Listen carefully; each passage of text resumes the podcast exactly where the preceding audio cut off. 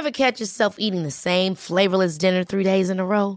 Dreaming of something better? Well, HelloFresh is your guilt free dream come true, baby. It's me, Keke Palmer. Let's wake up those taste buds with hot, juicy pecan crusted chicken or garlic butter shrimp scampi. Mm. Hello Fresh. Stop dreaming of all the delicious possibilities and dig in at HelloFresh.com. Let's get this dinner party started. Life is full of awesome what ifs, and some not so much, like unexpected medical costs. That's why United Healthcare provides Health Protector Guard fixed indemnity insurance plans to supplement your primary plan and help manage out of pocket costs. Learn more at uh1.com. One size fits all seems like a good idea for clothes until you try them on. Same goes for healthcare. That's why United Healthcare offers flexible, budget friendly coverage for medical, vision, dental, and more. Learn more at uh1.com.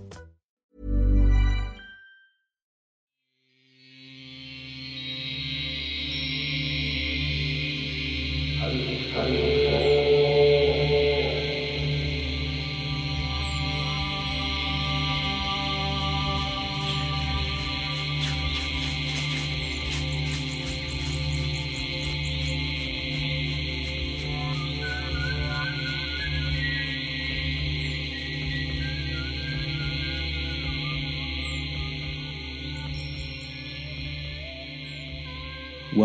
to the Medicine Path. I'm your host, Brian James.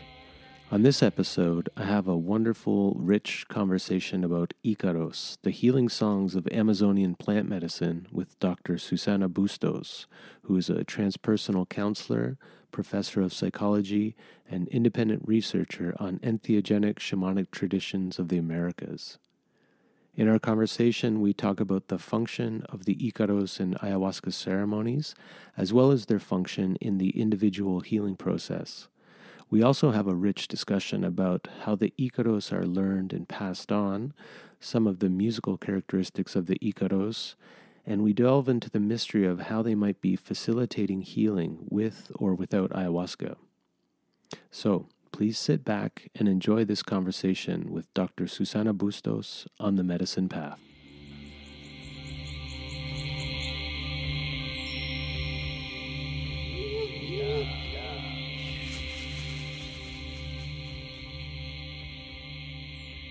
So I'm here with Susana Bustos, and uh, I just first want to start by thanking you for taking some time to meet with me, Susana. Sure, my pleasure. Well, you know, I was really interested in talking to you because um, I think we have a lot of common interests. You know, I was reading your bio, and you have been working in music therapy, um, psychotherapy, and interested in altered states of consciousness, and specifically working with ayahuasca and other plant medicines. Mm-hmm. And I believe you wrote your PhD dissertation on the Icaros, the healing songs of ayahuasca shamanism. Is that correct? That's right. Mm-hmm. Yeah, so I'm in, interested in all of those things and how they relate to each other. And you've been doing this for longer than I have, uh, as a you know, as a focused study. So I'm really interested to hear some of your thoughts on what I've been thinking about and what I've been observing in my own experience. For sure. I'm happy to why don't why don't you start with your observations, you know, and then maybe I can expand from there. Yeah, and, and I thought it would be hmm, maybe responsible to just add a bit of a disclaimer to this discussion because to talk mm-hmm. about ayahuasca shamanism as if it's one thing is misleading and I think incorrect. I, I found that there's so much diversity within South American ayahuasca shamanism that uh, I can only speak from the experience of working with you know a handful of healers from a couple different traditions, but there are, are so many so many traditions within South America. So I just want to to kind of start off by saying that what we're talking about doesn't apply generally to all ayahuasca shamanism, but it's related specifically to the people that we've worked with and the traditions that we've um, had firsthand experience with. Is that fair to start out like that? I think it is. You know, uh, when I talk I, t- I teach a class that's called entheogenic shamanism. And, um, you know, over the years, uh, my thought has been to change it to entheogenic shamanisms. Hmm. And then uh, every time that we talk about shamanism, you know, I say, well, there are as many shamanisms as healers are. Um, in that you know or shamans are you know i, I hate that that word in itself because it, because it has been like overly used you know and there are so many different kind of ways um, that emphasize different aspects of what you know we call a shaman right in different cultures and i totally agree with you i think that uh, you know we're talking about um, about certain general aspects, but also idiosyncratic aspects. And if we're talking about the Icaros, you know, as Icaros, we're talking about, we're like situating the conversation within a, within like an area that's called vegetalismo, right? And, and that's Peruvian vegetalismo. So shamanic songs for ayahuasca are called differently. in uh, Brazil, in Ecuador, in um, in different countries, and in different also um, traditions that carry that. So we're situating this conversation within that frame, which is the Peruvian vegetalismo, right? That's from the Upper Amazon. And even within that, depending on the types of lineages that you know are part of that um, mestizo tradition, because this is one of the characteristics, right? It's not pure indigenous, but there are indigenous lineages, you know, that um, are part of, are considered vegetalistas, right? And work like with certain general principles, right? Mm-hmm. We find differences in the way that uh, the songs are used and the types of songs. Yeah. Yeah. I totally agree with you. Yeah, that's really helpful. When I, I just spent some time with Maestro Juan Flores at Mayantuyacu, and I know you've had a long relationship with him. Um, and I was asking him about this use of the term shaman, and he was okay with it, but he, you know, I think uh, very accurately said that uh, shaman is a very general term, and mm-hmm. in Peru, we're called curanderos, but we're talking about the same thing essentially. Yes. Um, yeah. So, maybe a good place to start is if you could help define or talk about the etymology of the word Icaro, because I've heard some different things and there doesn't seem to be a general consensus on where exactly it comes from. Yes, totally. We don't, actually, nobody knows. There are some speculations, and the first speculation was made by uh, Luis Eduardo Luna, a Brazilian, um, sorry, he's from Ecuador, um, anthropologist who brought he, he studied vegetalismo and brought it into a dissertation in the 80s for the first time. So he thinks that Icaro comes from the Quichua language, Icaray. And Quichua is the variant of Quechua in the jungle area.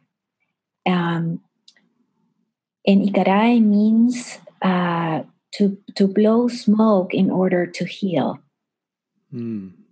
So there is, you know, in my own research, I I tried to find also etymologies, and I found similar roots in uh, a couple of other ethnies that were not part of um, Peruvian ethnies, but there is an association between the the, the breath, blowing breath and opening up pathways, right? With the use of smoke. So, you know, that also tobacco, you know, it's used um, uh, for healing purposes. And uh, also the, the breath used in the song, so the sound that comes with the breath, right? So it's likely, it's possible.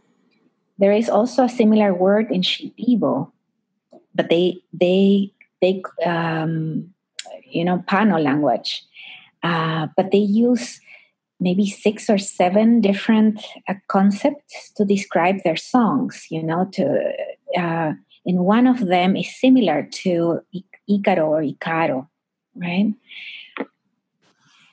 That's as much as I can say. You know, we we don't know where it comes from, and we know it's a Castilianization. Could be like you know a Spanishing. I don't know how you say that in English, but it's a making it in Castilian, right? That's the Spanish that we speak down there uh, from the Quichua. Yeah, like um, a Spanishization of a Quechua word or something, which there is a lot of mixing of language, which is something that I want to talk about in the Icaros themselves. There's a lot of play with language. And, uh, you know, when you're talking about what Eduardo Luna said about the Icarar to blow into, it's really interesting to me because one of the words that keeps coming up for me when I think about Icaros is um, inspired. That the Icaros are inspired by the relationship to the plants and the experience of healing that the shaman has had with the plant. And the etymology of the word inspired really means in inspirited, so infused with spirit. And the old use of the word was was to blow into or to breathe into. And so I think sounds like there's a very similar meaning there but the idea yeah. that the breath can be infused with spirit and therefore transmitted to an object or a person. Correct. Yeah, correct. Mm. Yeah. And then also the idea, and I would I would add that to to this, you know, like Joan Halifax and you know other people also have talked about how the body of the the shaman gets transformed right there's a transformation through the relationships that are established and in that way, the breath, the voice, the resonance, and we can talk also about the resonance because this is part of like what I have been like uncovering more and more, right? The resonance of the voice is very important when Icaros are sung. You know, and that that means a different type of body, a transformation in the body. Yeah. Right. Like it's like a reshaping of the instrument is going to have an effect on the resonance, the sound that uh, the breath is passing through, just like different shaped flutes will produce a different sound and different resonance. Yeah. Mm, yeah. yeah, this is something I definitely want to talk about because I've noticed a difference in um, different singers, and it seems to me to depend on their level of experience. But that's something I want to touch on later. Um, so, just continuing with trying to define and give a context for the for the Icaros. Um, what would you say is the function of the Icaros within the ayahuasca ceremony? So, um, you know, there are different ways of, of looking at this, right? But basically, you you have an effect on uh, the what's happening at the seen level and at the non-seen level when you sing. So you're you're uh, changing uh, and influencing also the subjective experience with the song. And there are you know several functions that are uh, you know described in the literature for uh, for songs that are sung in ayahuasca ceremonies. Like one is um, those songs that kind of uh, uh, elevate the mareación, so the state of drunkenness of the um, of the of the brew, right? Uh, so those are called called ícaros para levantar mareación. Then there are ícaros to decrease the mareación, right? To make it like lower when it's too high. There are those Icaros that are uh, calling in certain forces to work with the client in a particular way or with the group in a particular way. We have also Warmi Icaros, are the Icaros. Warmi means uh, woman in Quechua, right? And those Icaros are, um, I have, I have, you know, in my own experience, like listen to, listen less of those, but they were used to just lighten up the uh, the energies of a very heavy um, uh, ceremony, a very I've, heavy. I've, yeah, I've always heard that warmi Icaros are like love Icaros. Is that right? um, yes and no. There are some that are like um, love and directed to women and to female energies, but then there are those ones too that um, that are also called warmi Icaros that are kind of like they are made to laugh. Uh, they bring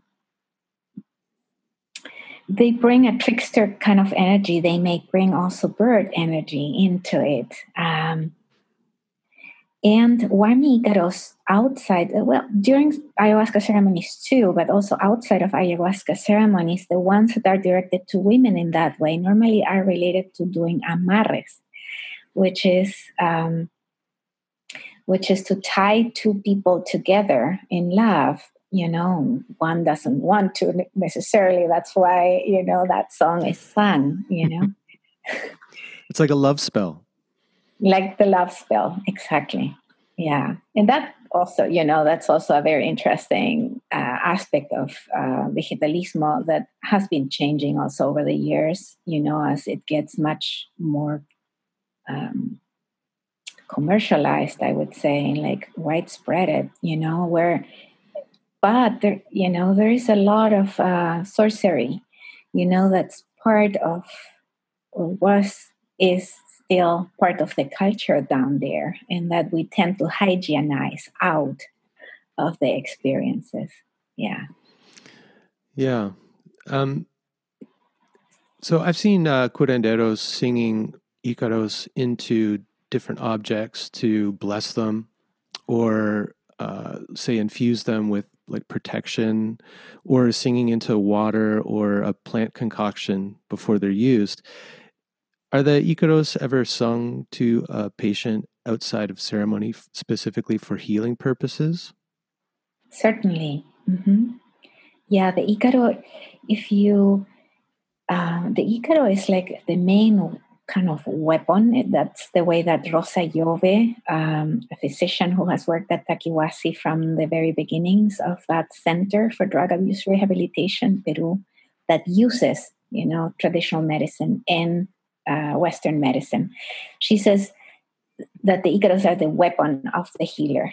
You know, they are the also the way that um, they in the heritage to the apprentice that that's the that's the way that the the healer moves in in his uh, dealing with the spirit realms, right?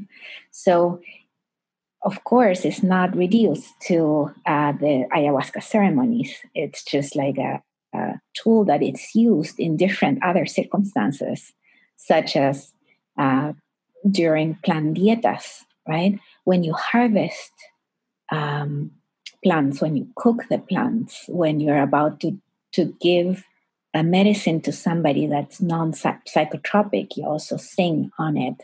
You sing on the person in order to open up pathways in that person too, to bring in that medicine with the presence of the medicine after or without.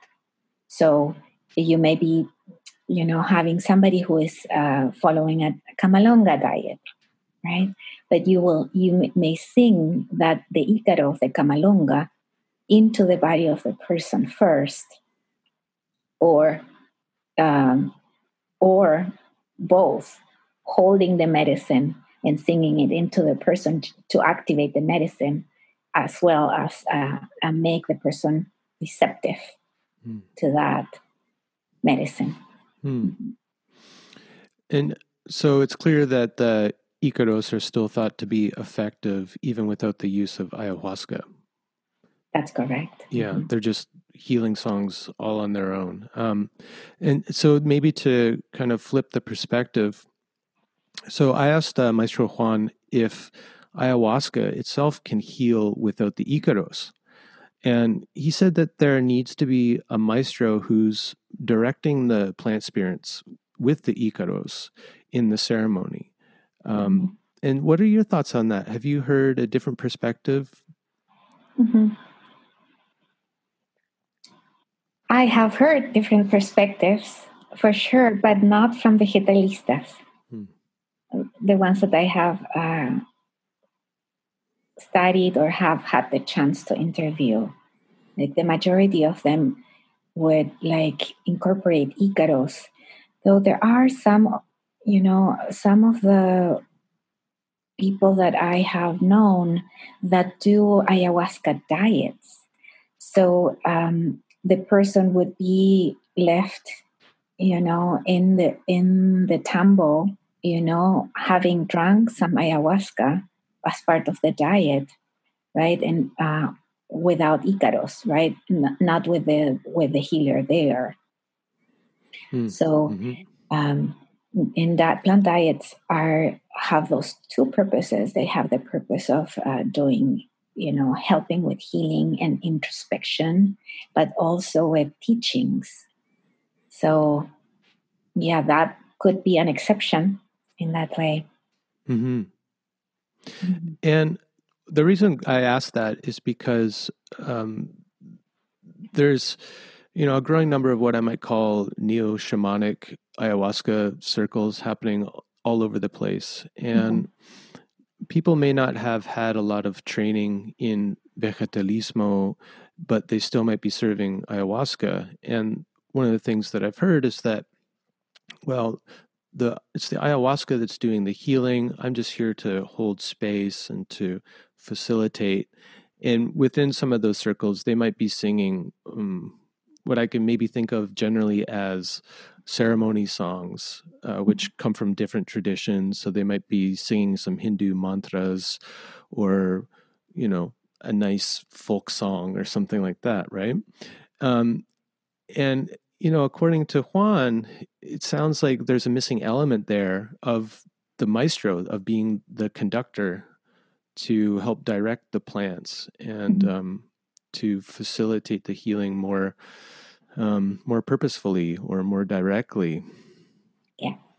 So in in my and this is again you know like coming to that to that disclaimer that you have you know i think that you know in the course of this 20 years i have been like in touch with many curanderos besides juan who i know very well because i have worked with him for so long right? Um, and i have never heard um, um, that the medicine would do the work on its own. And in that way it's always a relational thing, right? And a knowing, a deep knowing of the medicine that's kind of kind of like um, in, in that the medicine knows you too as the healer, right? That is at, at, stake. I remember many years ago, the first time I was in the jungle actually seeking um, healing for myself. That's another story, but I was there and I met Don Solon Tello, who was an old curandero from the area of Iquitos.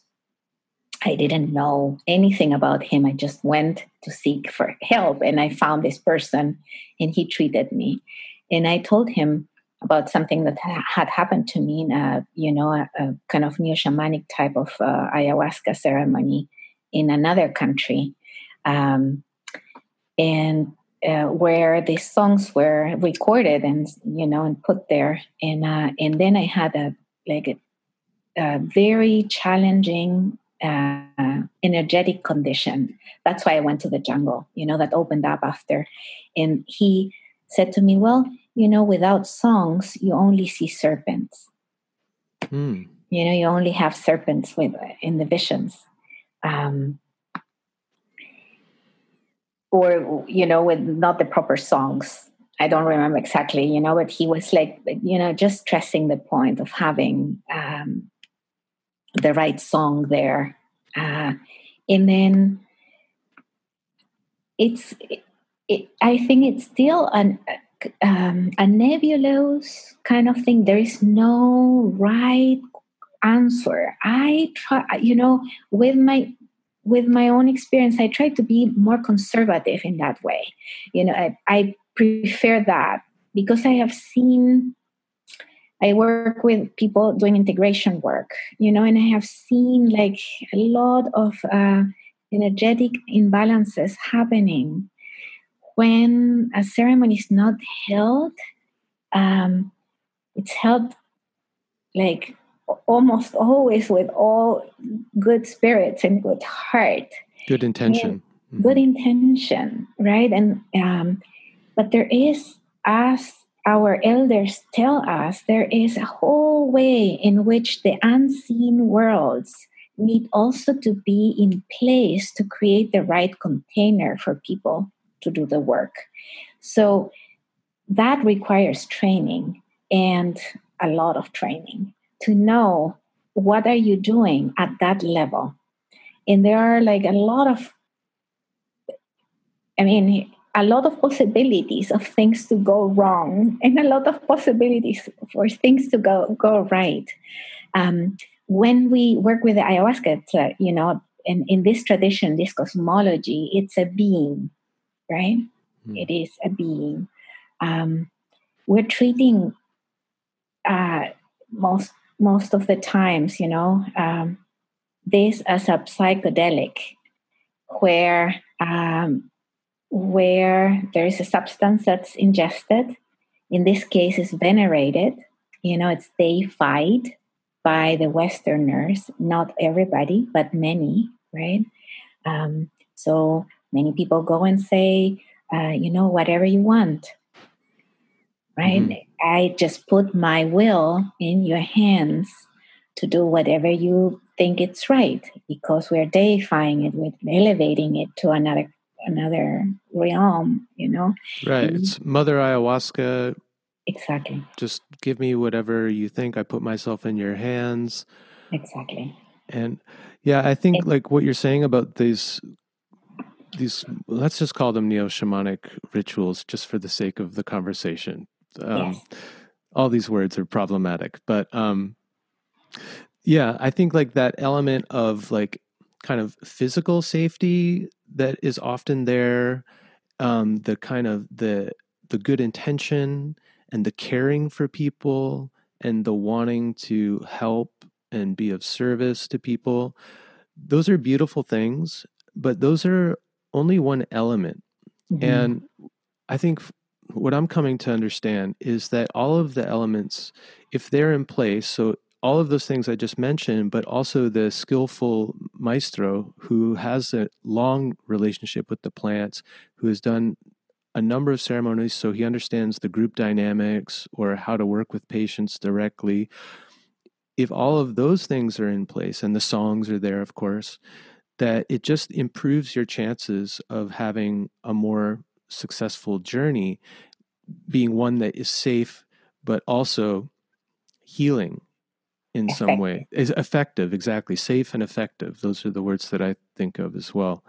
Um, so you might get lucky if just some of those elements are in place. You know it's safe. People are like caring and and all of that. Mm-hmm. you might get lucky and have a wonderful healing experience but i just think it's about improving your chances and decreasing the chance for something to go very wrong on a more subtle level. That's yeah yeah, okay. Mm-hmm. Well, I would like to talk a little bit specifically, you know, I'm a musician, you're a musician. Mm-hmm. And so I've been kind of studying the Icaros from that perspective as well as also a participant receiving healing, you know. Mm-hmm. It's like I can't help myself but notice certain things about the Icaros and start to see uh, different commonalities and patterns emerging. Um, so I guess one of the first things that's become really interesting study for me is the melody. And we talked about Eduardo Luna, and I read that he said that the healing is in the melody itself, that the the words are are secondary, that it's all about the melody, really. That's a, a lot what the old curanderos said. I mean, what, by old curanderos, I mean, um, you know, we've had this explosion, this expansion of ayahuasca consumption, you know, in the past like 15 years, I would say, um, 10, 15 years. Uh, the old curanderos that I also, um, he studied, you know, in the 80s, 70s, and 80s, right? Like, and then people who um, I also have interviewed that are like, where at that time when I did my study, like also like 15 or more years ago, I don't remember anymore. Um, that were old curanderos 60 70 years old would say exactly the same it's the melody it's also the the first thing that you get it's the uh, when you're receiving an icaro because there are different ways in which you can like uh, get Icaros, right? Uh, one of them and the most uh, valued is receiving Icaros. They, they would also say that's the first thing that you get the melody. Hmm. Mm-hmm. Yeah. So as I've been studying and trying to understand more about the Icaros and how they work and why there's differences in kind of the styles of Icaros from different traditions, different centers, different healers, like all the way down the line. Um, I've been trying to learn some of the words that are used. And a couple people have actually uh, discouraged me from trying to understand the words literally because they say that, you know, it's all about the vibration.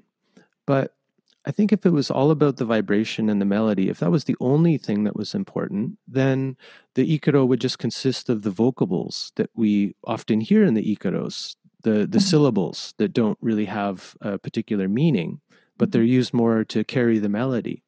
Mm-hmm. And I think if it was only the melody that was important, then the Icaros would just be you know, something like that. But there are words used. And so mm-hmm. I think that there must be a function for the words. Mm-hmm. And in trying to learn some of the words that are used, what it seems to me from a like relational therapeutic perspective is that the words are often really about the patient and helping the patient to feel calm and safe and trusting of the healer and the plants. So having the faith that the healing is going to work for them. This seems to be a real integral element of the words that are used. Um, and then maybe something else I've observed is that a lot of the words that are used, it seems to be a way for the healer to uh, to express gratitude to the plants, to kind of strengthen that relationship. Um, and I'm wondering what you think about the words. These are just some of my observations and thoughts. Mm-hmm. Well, some some healers may include this like uh, these words, right? That are like also uh, words that somebody who knows a little Spanish can also understand. And this is like um, just saying okay, well, there are Icaros that are completely in Quechua, right? And there are uh, others that are completely in, in Pano, right? In, in Shipibo language, right?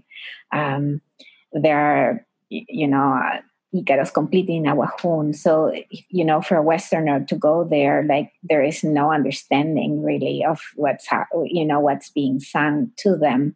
But in those that use Spanish too, you get like, you know, those small uh, words like amigoini, mm. right?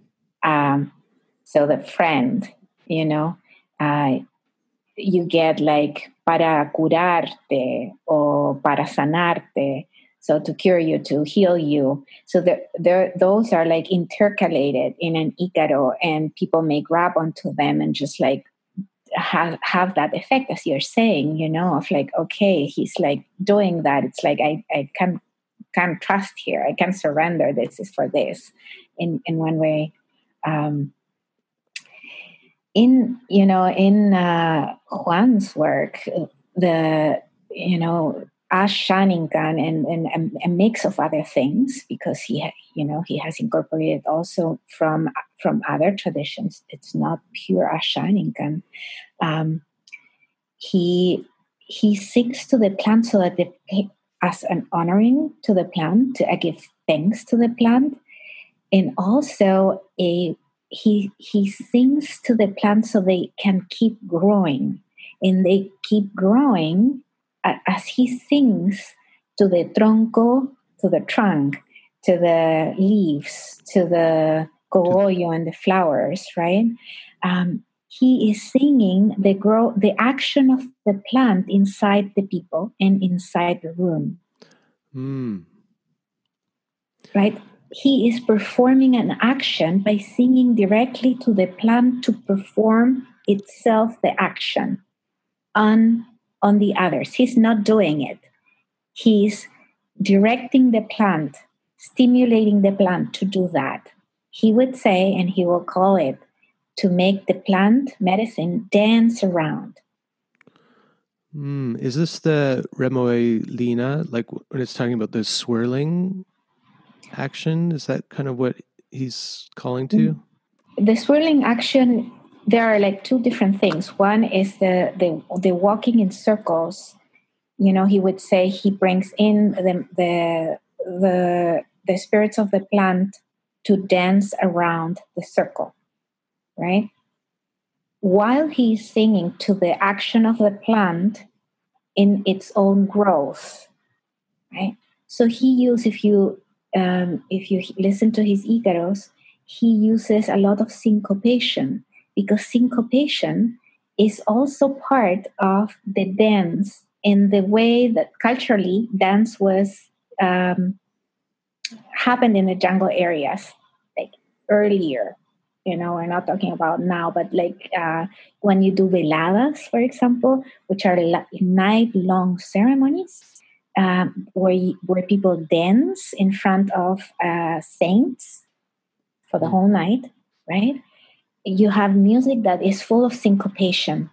So in uh, juan's Icaros, you will also find syncopations, and they are not really marked, but they are present there constantly to make the plants dance around the maloca.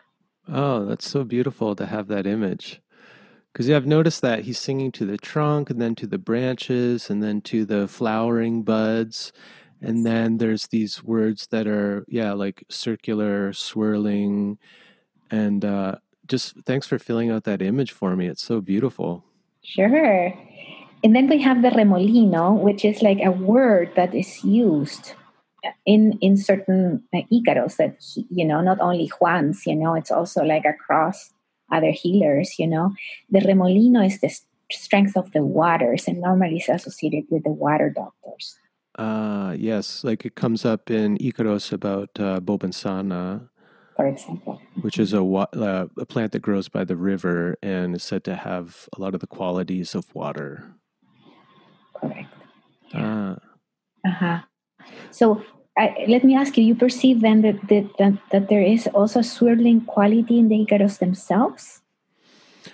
Uh, well, sometimes, but it was more just um, kind of look, looking at the language and the word and trying to understand why he's using certain words and uh, you know and and so to maybe counter the argument that I shouldn't bother learning about the words because it's just about the vibration when I when I know some of the words and these images are evoked it enriches my experience and deepens my connection and love for the plants because like so much of the Icaros, it's so sweet the way that the curandero is singing to the plant. It's so loving.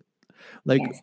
at Tuyaco this last trip, there was a, visiting singer from Lima, and he seems like someone who's done a lot of dieting, and um, he he's a very strong singer, mm-hmm. um, like strong voice, but also like beautiful pitch and, and tonality, and his name is Wheeler, and it seemed like he could just sing for hours and hours and hours. And one of the characteristics of his Icaros was he would constantly use the word linda or lindo when he's talking about the plants or their qualities or their you know parts of the plant everything was lindo linda and the person who was sitting next to me during one ceremony leaned over and said, Who's this Linda he keeps singing to? She must be really something special. and of course, knowing a bit of Spanish, I know that he's just so in love with the plants and he's um, praising their, their beauty. Yes, correct. Yeah, that's that's it, you know. And Juan too, he also uses Linda and Lindo a lot in that. So it's an act of praise. And also remember that this is part of the way that Juan does that, right? Like he sings to the plants to perform what they need to, to do. There are other uh, parts of, of Peru and vegetalismo, you know, that uh, don't sing just to the plants. They would sing to uh, other natural forces. They would like bring in um, uh, you know the the entities the strengths of those healers that have passed already or there are just the tabaqueros, the ones that like use tobacco.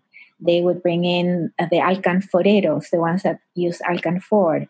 The uh, you know in in the Icaros themselves. So they would bring in different like uh, spirit forces, you know, and I they are still I am saying spirit forces instead of spiritual forces because there are like a lot of distinctions here that we could like go into Yeah, that yeah. right but spirit forces into the the work and juan tends to just like be purely into the singing to the medicine to the waters to the plants Mm. Yeah. The, so there nat- are distinctions yeah yeah. So like the natural forces.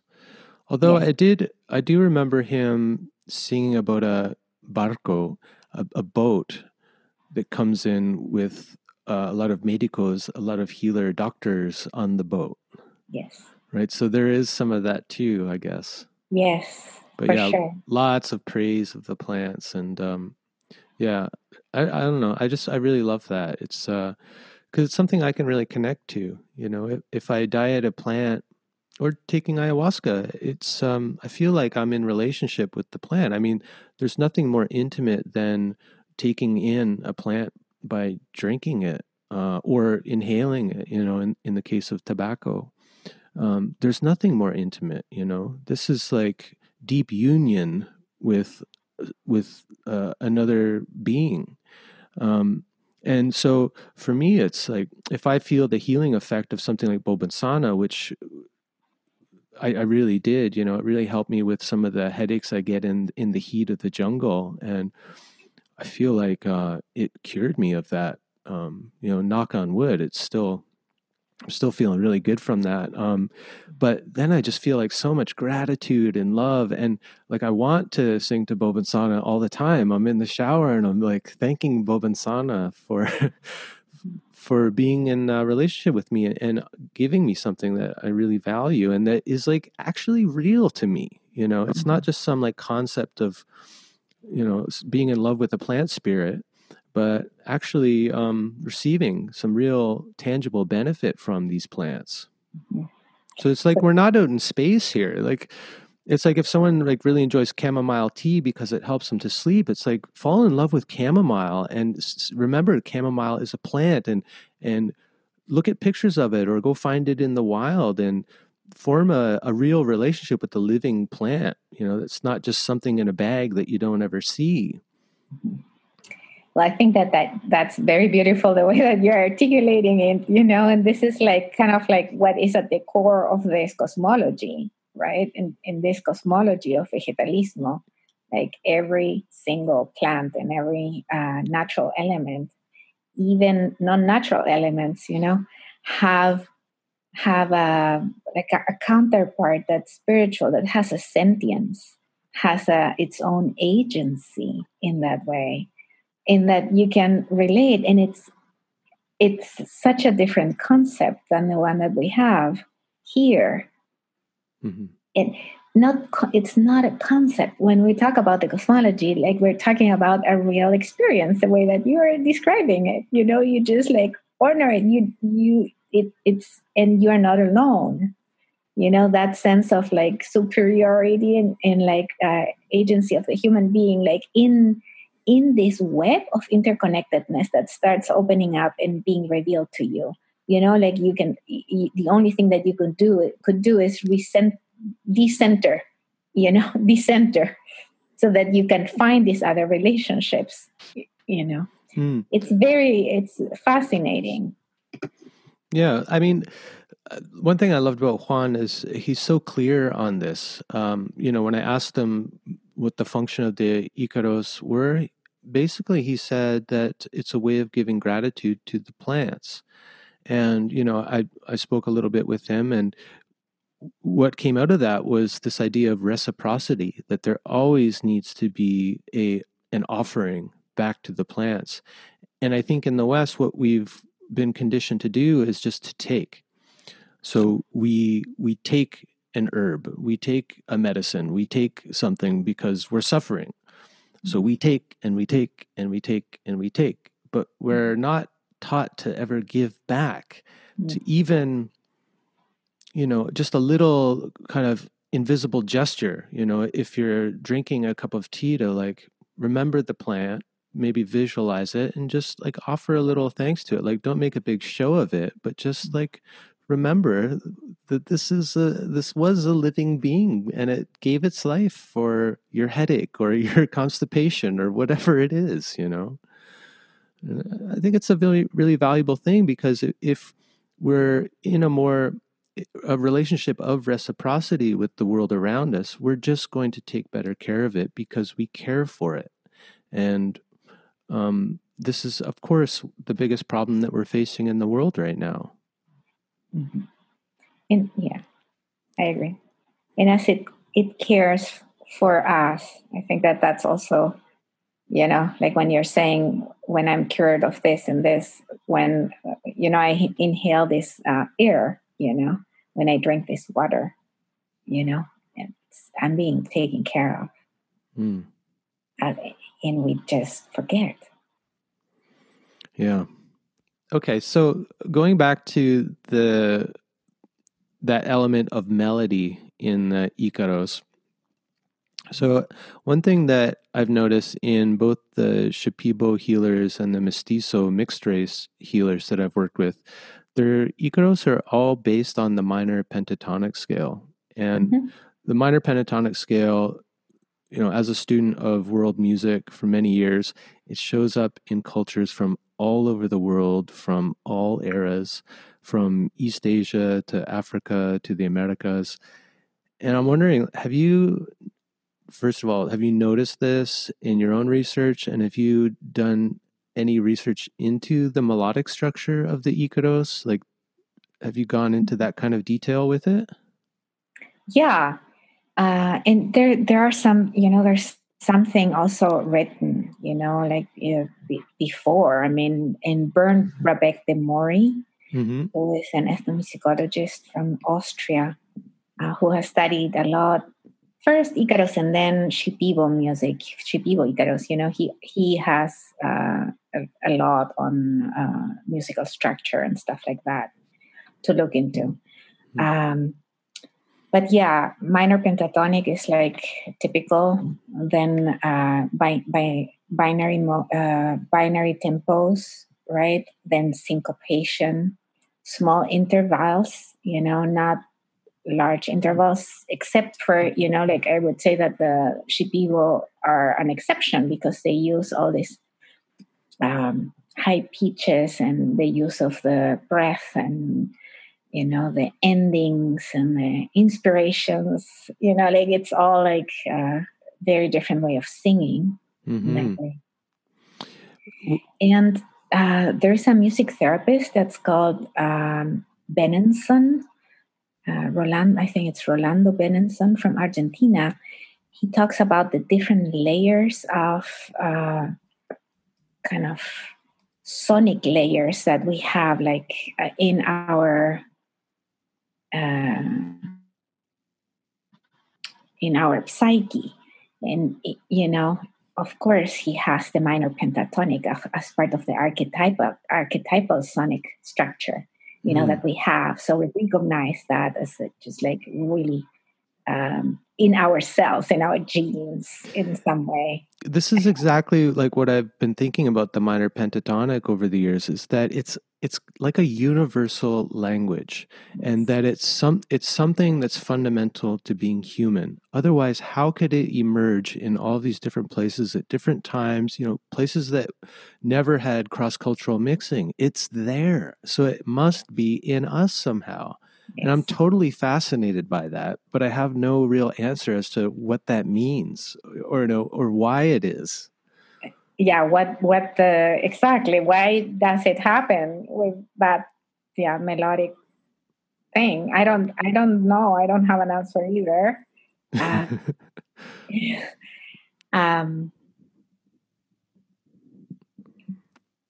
you know we can speculate things but i i don't know. That the curious thing is that you know also in heidelberg you know there's all these studies in, in the department of music therapy where they are you know they work with generating or supporting with music trance states right? And they, of course, use long sounds and they use uh, pentatonic minor scales. Hmm. You know, in, in um, small progressions, a little bit of syncopation, binary rhythms. So we go back to the basic structure of the basic Icaros, right? Mm-hmm. Now there is a diver- the diversity of different Icaros, right? Um, yeah, I don't know. Um, well, one one of the things that I've been thinking of that maybe you can shed some light on, because um, mm-hmm. you've been researching this for such a long time, mm-hmm. is okay. So noticing this this presence of the minor pentatonic as being common to a lot of the Icaro styles, whether those are Shipibo or Mestizo, yes. and wondering for myself, okay, so the pentatonic seems to be something that's fundamental to human experience. Um, but also wondering just how much influence pop music has on the Icaros. And I'm wondering if you've seen a change in the Icaros. Like, are they are they morphing and changing over time? And do you think that that's somehow influenced by the music that people are listening to on the radio or in the dance halls? I think so. Yeah, I think so. Um, the lyrics also are changing. Mm. Uh, you know, I see that more often when I go to, uh, you know, to the area of Tarapoto, which is in the border with Ecuador. Um, that area, I can see, I can see the influence also of world music in the new Icaros that are coming up. Um, can you give an, can you give an example of that? I'm interested in that.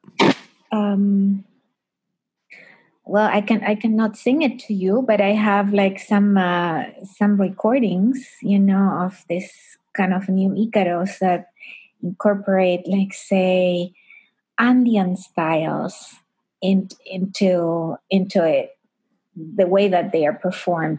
There's a lot also of incorporation of musical instruments that are not from the amazon areas you know in the in the new icaros. Um, um, mantras you know uh, traditions from from the east are coming and forming new icaros as well you know mm. so there's mm. uh, this mix between yeah mantras and new icaros i don't know pentatonic scales you, my, in minor right like you can you can hear an icaro and you can hear the mantra at the same time right mm. um, and i don't think that this is like too too unusual. I mean, if you think of if you think of the structure also of certain Icaros in the 80s, you know, and maybe even in the 70s, because we don't have very early recordings, you know, this is like more like an oral tradition. Uh, I was gonna I was gonna ask you about the the recordings, if there were recordings from say someone like Marlene Dobkin who started visiting the Amazon in I think the 60s. So I was going to ask you about that. How far back you've been able to track recordings? Not too far back, mm. you know. Uh, you get when you interview somebody like uh, um, I'm missing his name right now, but uh, like an old curandero still alive. He's he must be now in his 90s actually in Chasuta, you know, you can get like old songs that he got from before. So, you know, we're talking about he, he's 90 now, you know, like, you know, he got from a generation before. So that's the way that we can, like, you know, kind of get those songs. But uh, I don't, I'm not aware that Dobkin de Rios, like, uh, left um, something you hmm. know, physical. I do know that Luna has a very, uh, very large um, collection of, of songs from the 70s and the 80s, though. And he hasn't done much with it mm. yet. Yeah, so where's that going to end up? Waiting. Come on, me too. I'll, you know, I'd even volunteer to help him archive those. there your inter- internet connection is unstable. Oh, we're back. I think. Yeah. Okay. I was just going to say I would help Eduardo Luna archive that collection of Icaros, you know? Yeah, well, I think that there are several of us who are like ready to just like jump into it, but I'm going to keep that in mind for the chance because that's a lot of work, you know, it cannot be done by one person, that's for sure. Yeah. Um, you know but there is influence. You can see like there are certain dances and stuff that are you know as i said before i was mentioning the syncopation and this uh, music for the veladas that's that's also coming from spain originally you know and then it morphed right? You, you can see like the syncopation in the icaros you know of the maestro and some others too you know um, it's like the heartbeat is not regular you know it's also syncopated in that way um, you know you, you, may also think that there is an influence of this this music that's surrounding people right into the way that they um, sing you know and they find something beautiful it's also cultivated hmm. so um, that it has this like core motifs and you know core characteristics that would classify the Icaro as an kind of an say archetypal sonic structure you know something like that right yeah and it those also are the, has influence yeah. of what's happening in surroundings yeah. hmm. so would you see that archetypal structure as being the things that you mentioned um, uh, what was the term for the rhythm that you used was it binary rhythm binary rhythm mm-hmm. what does mm-hmm. that what does that mean exactly that's a new term for me and so instead of like dun dun dun dun dun dun dun dun dun. You know, it's just binary, binary, right? It's dun dun dun dun or dun dun dun dun dun dun. Right, like no swing. It's like eighth notes kind of thing. Day, yeah, day, day, day, day, day, day, day, that kind of yeah. thing. Yeah. Okay, so that kind of uh, binary rhythm, the um, use of the minor pentatonic, the mm-hmm. small interval jumps so they're kind of condensed short mm-hmm. melodic phrases and i found you know it seems to be like two bars like eight beats is a typical kind of phrase that acts as a framework which then you can kind of hang different words on or different sounds and right. so that seems to be the the constant uh which creates a structure within which you can then improvise and exactly. add all the different words and everything. Yeah. The words and also like changes you can you may like you know you have like eight you know and then you may like make it 10 right? Like when when i did my study for example like I, I was interested in looking at those icaros that people identified as, as the strongest ones that provoked a pivotal healing change in them during an ayahuasca experience and those when i you know people people recognize the icaros like 100% like that's what they said after listening to the recording of their ceremonies right? And um those icaros that they picked you know when i analyzed them they had like between like 30 and 64 variations. So the interesting thing is that you know, for them they people like a regular ear cannot perceive the variation right? Like you go all the time to the same home you know your mind get in, gets entranced basically with the simple basic structure and the melody that returns to its point constantly.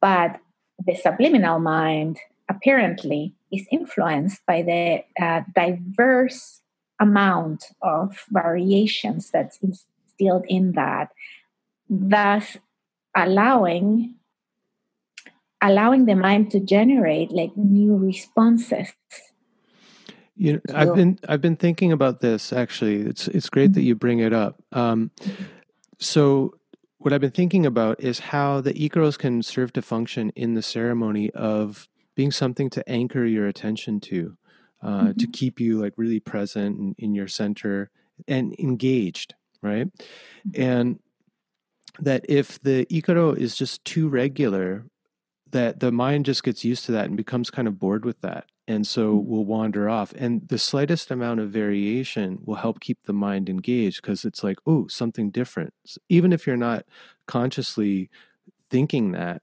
mm-hmm. there's something like the mind can just tune out if it becomes too regular and that mm-hmm. some variation, and this is not something I'm sure the maestros are even thinking about, right? Mm-hmm. Like, oh, now I got to add an extra bar here just to mix things up, right? But um, I was just thinking about, you know, noticing that kind of variation, uh, and then thinking about, you know, what kind of effect that might have on the participant. And I, I feel like it's uh, something that keeps the mind really engaged and really present to what's happening. What do you think? Mm-hmm. That's possible. I think that it probably does. And uh, I think I, I was more going into what I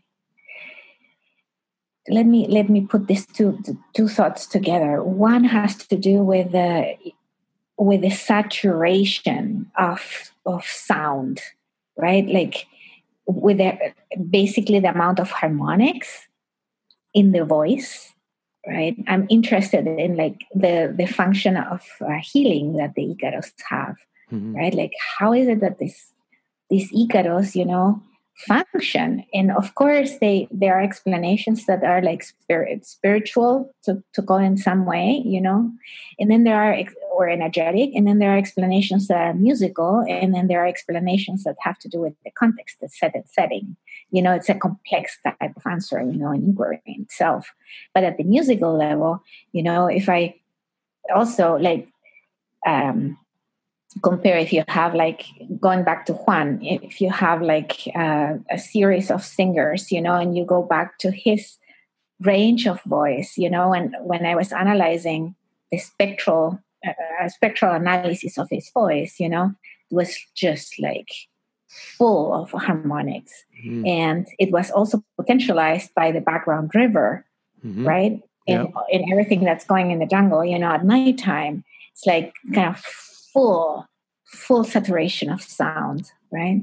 And then you have all this, um, you have all these variations, and not it only an expert healer can, or you're a really like good musician can have that um, flexibility, you know, to just like sing all these variations. Like you see the apprentices that are just starting, you know, they come back to, they are repetitive, you know, in that way. They go, you know, they tend to have more stable, more easy, more simple kind of structures in their in their songs, you know, than what Juan has. Um, in others for, for sure. Uh, so my my thinking goes into what if the amount of harmonics, the saturation of sound that creates in some way or another like a white noise kind of background with the variations that are subliminal at the at the musical level right would create like a energetic sh- structure i don't know how to mathematical structure would create a some sort of structure in space and time in the psyche so that new reconfigurations of the psyche are possible in the interaction between that psyche that's emerging new material and the sound. Hmm so that you know, and, and, you know, I'm thinking of this for many years already, you know, and uh, you know, you, I don't, I don't know. There is a lot of sun. Um, I'm thinking about this for many years in that it's possible that there are certain things that allow our unconscious mind to have outlets but find new forms of expression.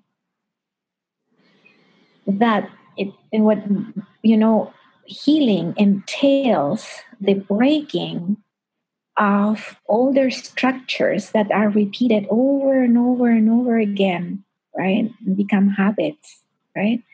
To just open to open up into uh, new possibilities so how how do we provide those those accesses?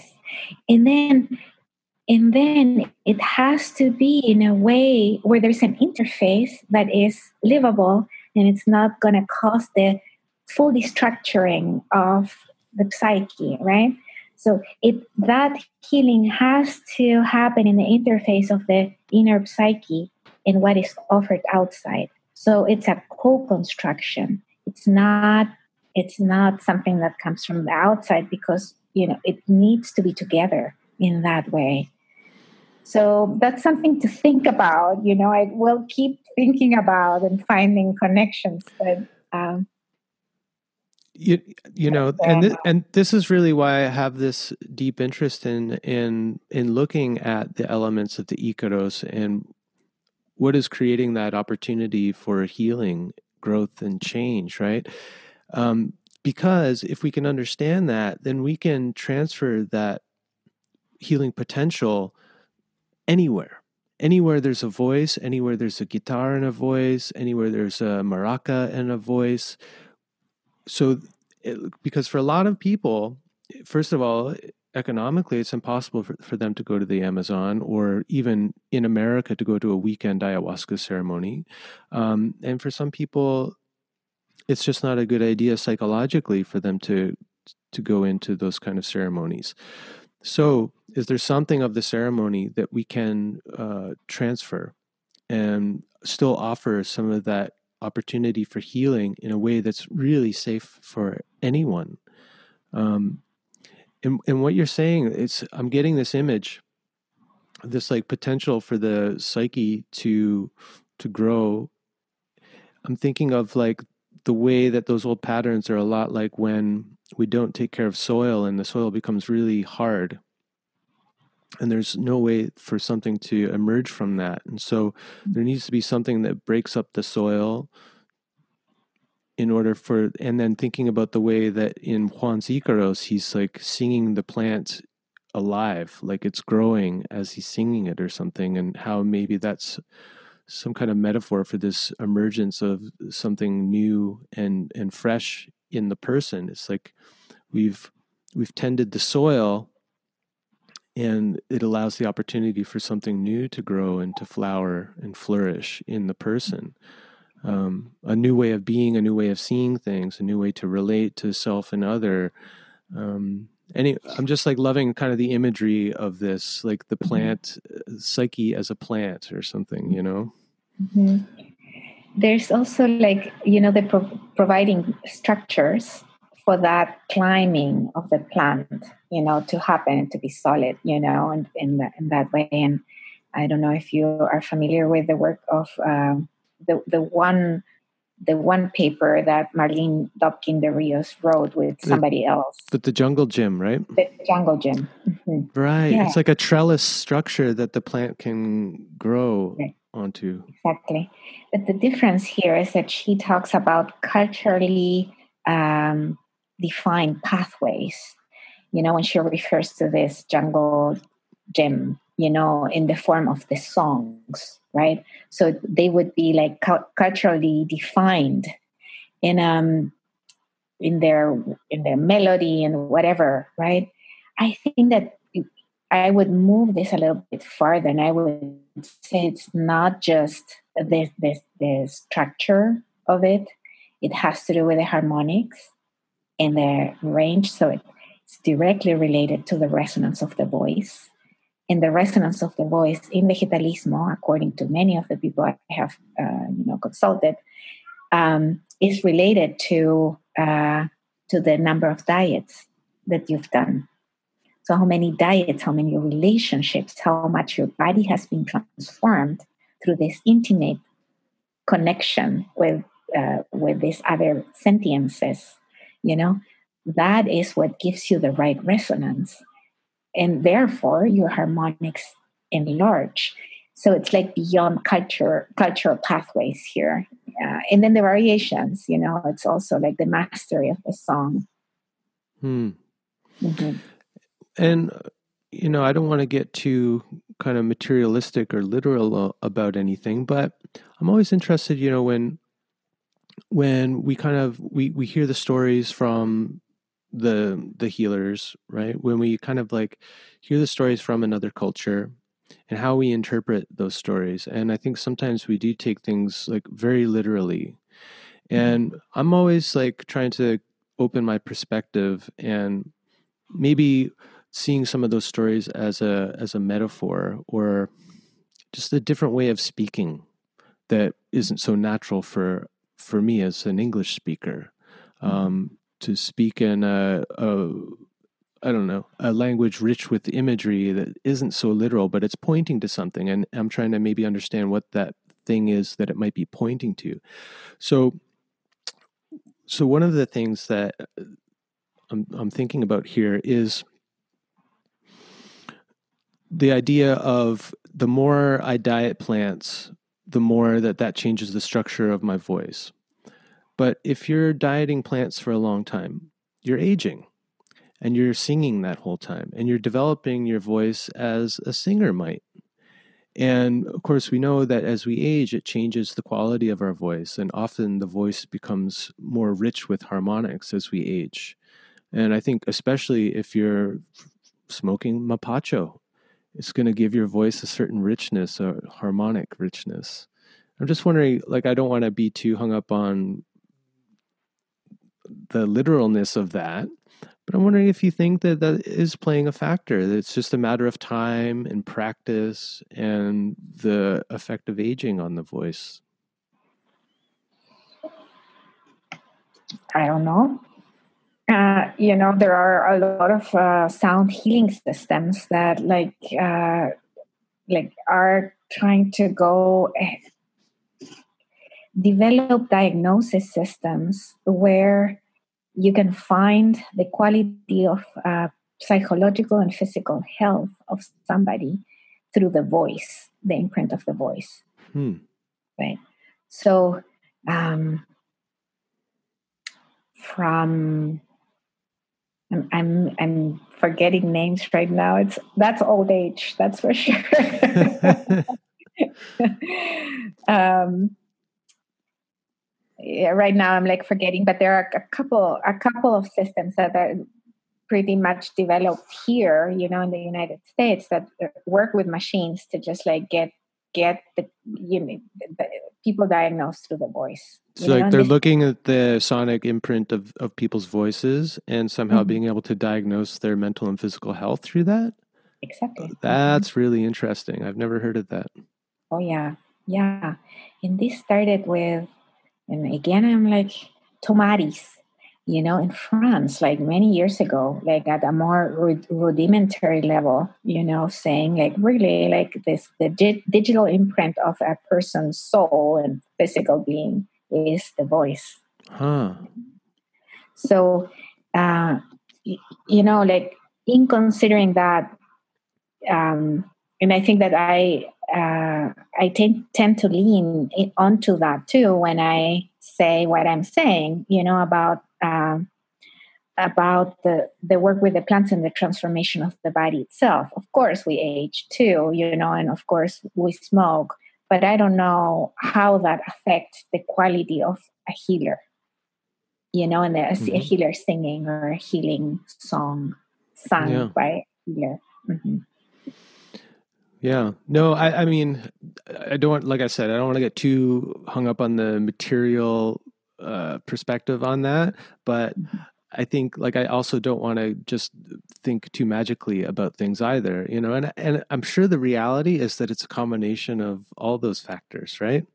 Mm-hmm. Um, when you see probably like I don't know if you have heard like old curanderos singing, but the resonance is completely different. Um, yeah. Uh, no, I, have definitely noticed that, I, and you know, Mayantuyacu is a great place to observe that because of the kind of communal nature of the ceremonies, where mm-hmm. you've got Juan singing, who he's in his seventies now, I think, and been dieting yeah. plants a long time, and you've got all of these different levels of study in that mm-hmm. same group. Someone that's mm-hmm. been dieting plants for a year might be singing in the ceremony. Someone who's mm-hmm. been doing it for ten years might be there. Mm-hmm. And I noticed a real difference in the quality of the voice and mm. in the quality of the visions that the song produced and also mm-hmm. the the um the related effect that I felt in my body. Uh, yeah. And that got me really interested in that. You know, what is it about mm-hmm. the quality of the voice, the frequency at which they're singing. Um, Mm-hmm. I noticed that the older singers in the room were singing at a higher pitch than the younger singers. Do you have any insight into that? It depends. I mean, Juan is a tenor, right? Mhm. Like that's his range, so he can go also very high. Um, my experience with kind of older curanderos is that they tend to uh, sing. Um,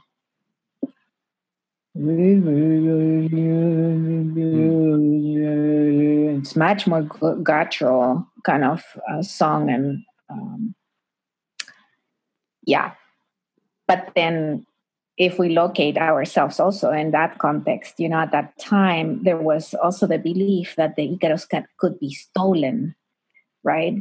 So you would not sing like wide and open as you know you may find now because you wanna you wanted to keep your icaros for yourself. You, you know you didn't want the others to hear very well the melody or understand very well the lyrics Mhm. Hmm. Yeah. And so, kind of related to this, in um, you know, one of these stories that I hear over and over again, usually from Westerners Mhm. uh, who are really enchanted by ayahuasca and plant medicine, um, is this insistence that the only true icaros are learned directly from the plants. And so, one of the things that that got me thinking about was that so if the if the icaro if this is true and the icaro is coming directly from the plant spirit wouldn't the song always be the same regardless of who is singing it That's a good question. Um, I don't think so. And uh, and again, I go back to, and and in fact, it's not. In fact, it's not. If, you know, if you have uh, one curandero singing to the bobinsana plant, you will have on on the other side uh, of the jungle another curandero singing to the bobinsana plant, another icaro yeah. And of course in of course it's a relationship. So again like the concept of like when you when you build that relationship that has a uniqueness to it that is exactly the interface between the plant and you. Yeah. right? And the, the same plant like growing in in Chazuta will be like a different plant. It has a common gender and a common thing but it also has a specificity to itself. Where is where was it born? How old is it when it's harvested? How was it harvested? You Hmm. know how are you dieting and honoring it? You know and then who are you right? So to me the song is an expression of that union. Beautiful. Yeah, the way I was thinking about it, very much the same, except I never thought about the individual plant, how that brings something to it. But like for me, coming back to this word inspiration and how the inspiration comes from something out there. Uh, it could be the love that you have for a woman, mm, you know, the love you have for a plant. And that inspiration comes through us and it is filtered by our soul. And so it takes on some of the flavor of our own experience and where we are in our life when that inspiration gets channeled through. Um, and so, you know, I, I say that, yeah, it's not just the plant, but it's also it's also us. And I love how you just said that that it's a, an expression of the union of those two beings coming together. And so, yes, Juan's Icaro about Bobinsana is going to be different from the singer across the Maloca from him, who comes from Lima and dieted a different Bobinsana plant. He's a different person, you know. Um, yeah, and I don't know. There's something about that that uh, just adds a richness to it. That, that it is about the relationship. Yeah. Hmm. Yeah, i agree You know, I love what what Juan said, and uh, this is maybe counter to the way I've heard Icaros being talked about. In, in that, you know, you you must diet, and it's only the song of the plant, and you know, you can't learn someone else's Icaro or whatever.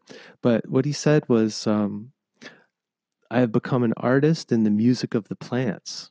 Mhm. He says, "I can sing a song to the plant in the way that I wish that song to be." I'm an artistic composer of the plants Icaros, and it's the ayahuasca that gives me the strength to make the vibrations of the Icaro. And I think this is really pointing to that truth that it is an it's an act of art. It's inspired that the artist, the singer, is playing a role in that.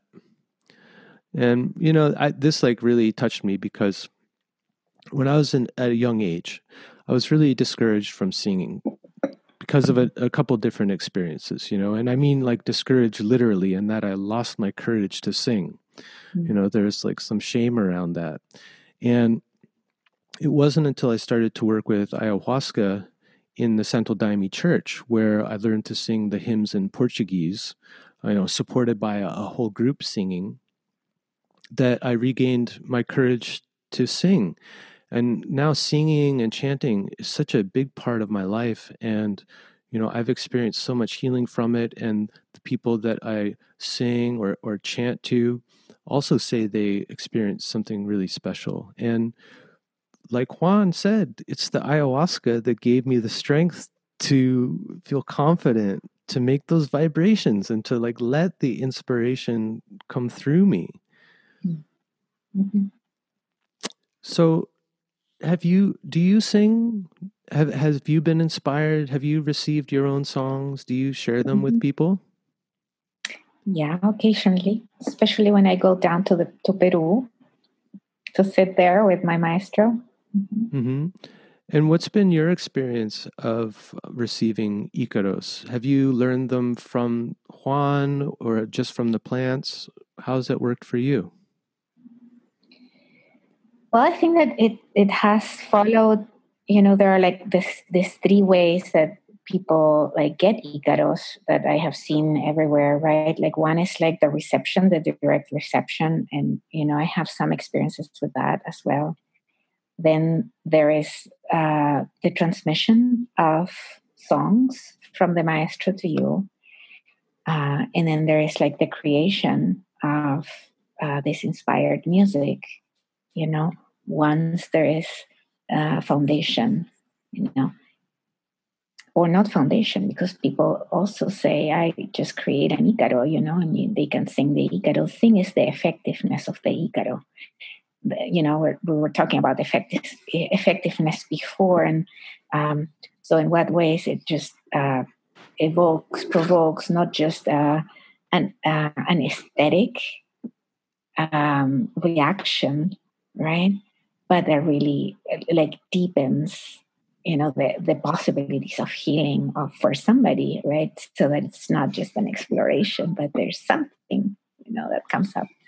Anyway so transmissions i'm going to go to my my personal experience but i also want to say that that you know transmissions there, there was in Chazuta this uh, tradition within vegetalismo that also transmitted uh, from the maestro to the apprentice by inserting energetically the Icaro into the body of the of the apprentice.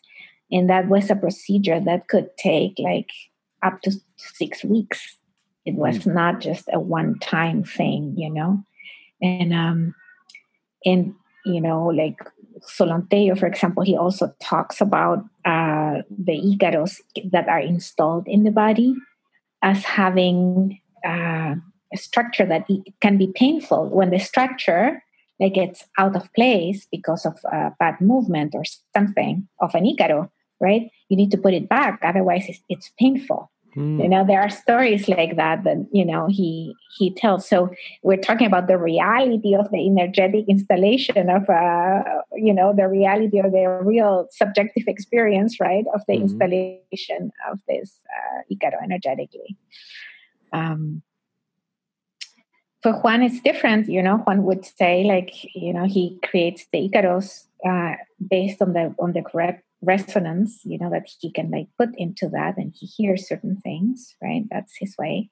And he says and encourages apprentices to start singing their his Icaros because it's the same energy that you know you're moving. It's his energy that you're moving.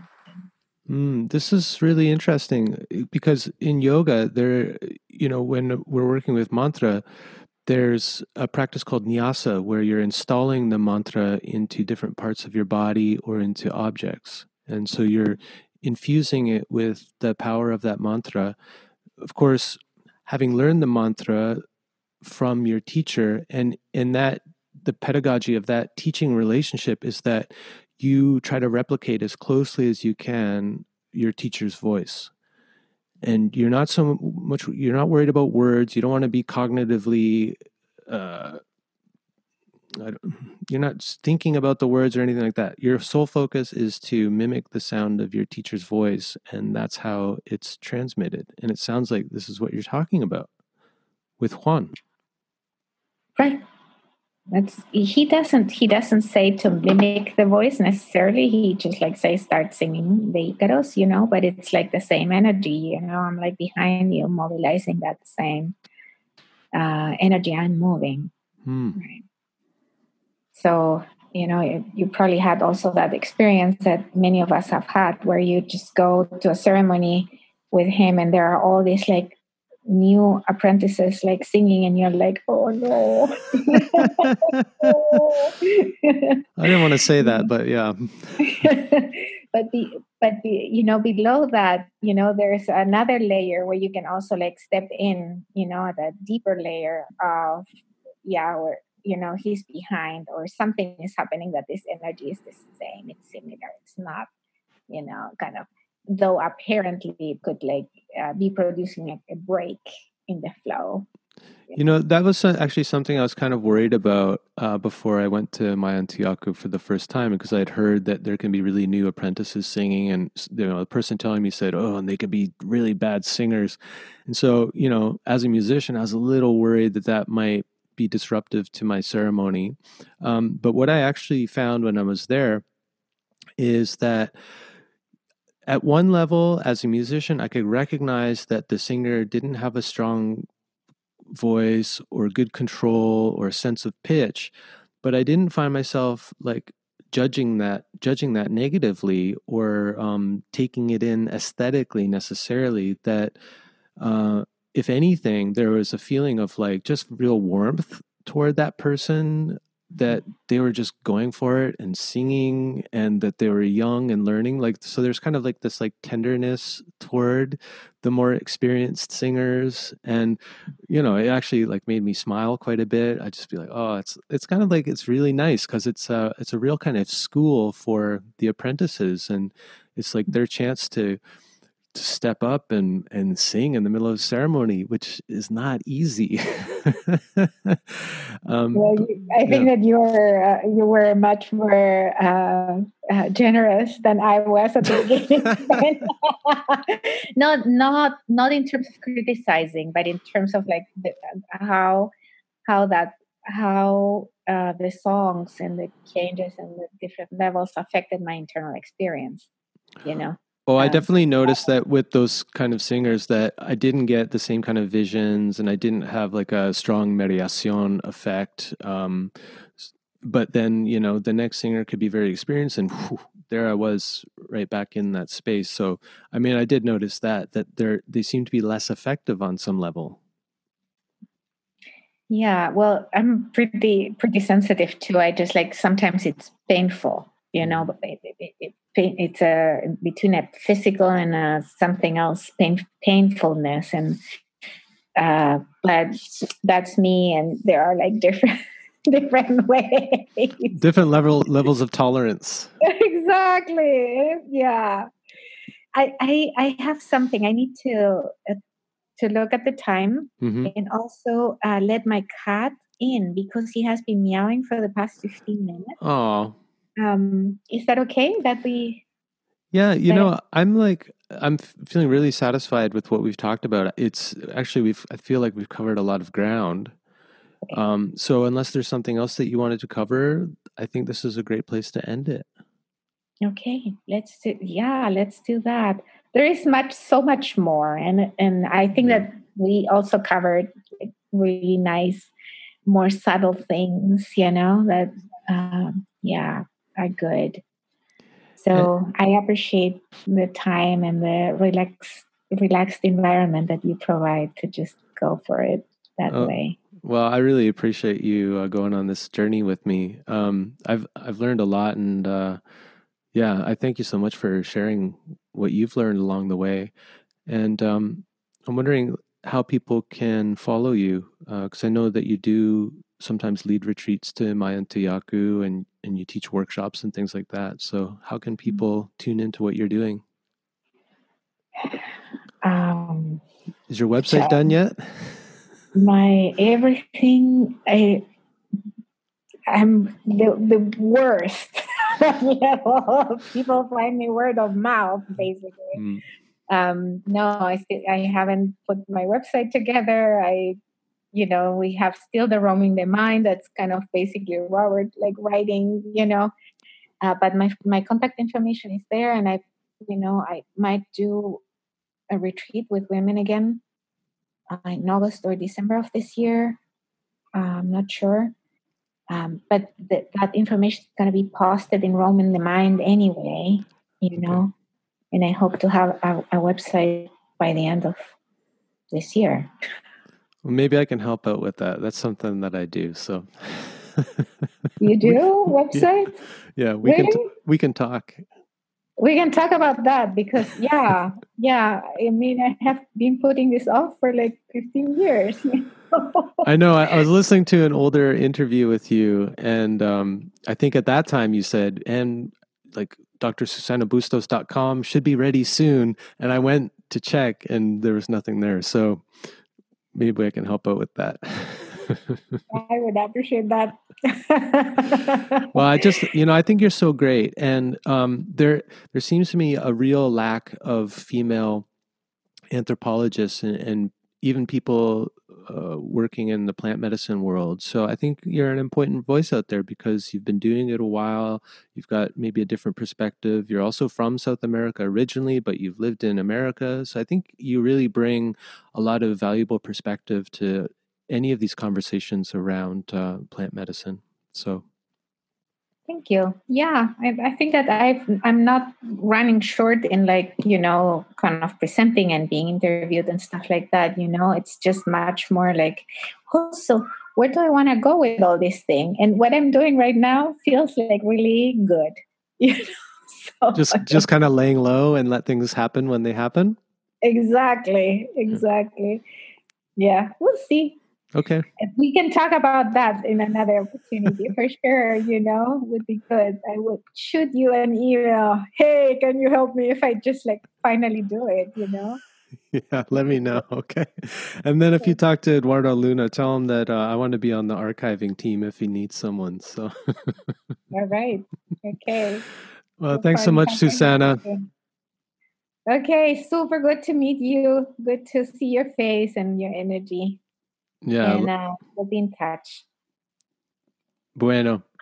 Bueno. Adiós. Adiós. Hasta luego. Hasta luego. Bye. If you enjoyed this conversation, please consider supporting the podcast.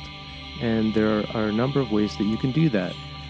You can leave a positive review on iTunes, you can share with your friends on social media, or you can become a Patreon supporter, where for only $5 a month, You'll gain access to podcast extras and hours of resources designed to support your home yoga practice. Or you can leave a one time donation via PayPal. This podcast is supported solely by the generosity of listeners like you.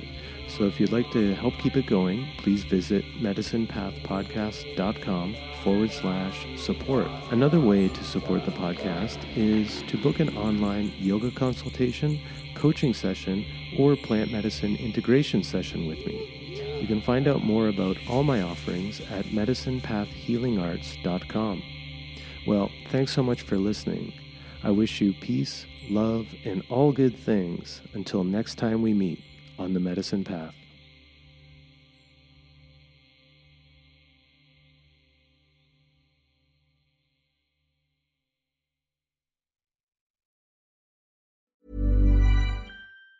Even on a budget, quality is non-negotiable. That's why Quince is the place to score high-end essentials at 50 to 80% less than similar brands. Get your hands on buttery soft cashmere sweaters from just 60 bucks, Italian leather jackets, and so much more.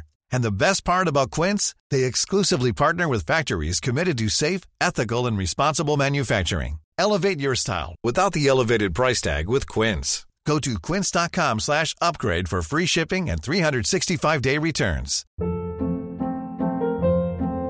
Hold up. What was that? Boring. No flavor. That was as bad as those leftovers you ate all week. Keke Palmer here, and it's time to say hello to something fresh and guilt-free. Hello Fresh. Jazz up dinner with pecan-crusted chicken or garlic butter shrimp scampi. Now that's music to my mouth. Hello Fresh. Let's get this dinner party started. Discover all the delicious possibilities at hellofresh.com. Want to get a chiseled look in the jawline? Sculpt and shape your jawline with added volume from Juvederm Volux XC. Juvederm Volux XC is an injectable gel specifically designed to be robust enough to improve moderate to severe loss of jawline definition. And it is the first and only hyaluronic acid filler approved for the jawline. Add volume to your jawline for a chiseled look with Juvederm Volux XC. For important safety information and to find a licensed specialist, visit juvederm.com. That's J U V E D E R M.com. Not for people with severe allergic reactions, allergies to lidocaine, or the proteins used in Juvederm. Common side effects include injection site redness, swelling, pain, tenderness, firmness, lumps, bumps, bruising, discoloration, or itching. There's a risk of unintentional injection into a blood vessel, which can cause vision abnormalities, blindness, stroke, temporary scabs, or scarring. Talk to a licensed specialist to find out if it's right for you. Visit juvederm.com. That's J U V E D E R M.com.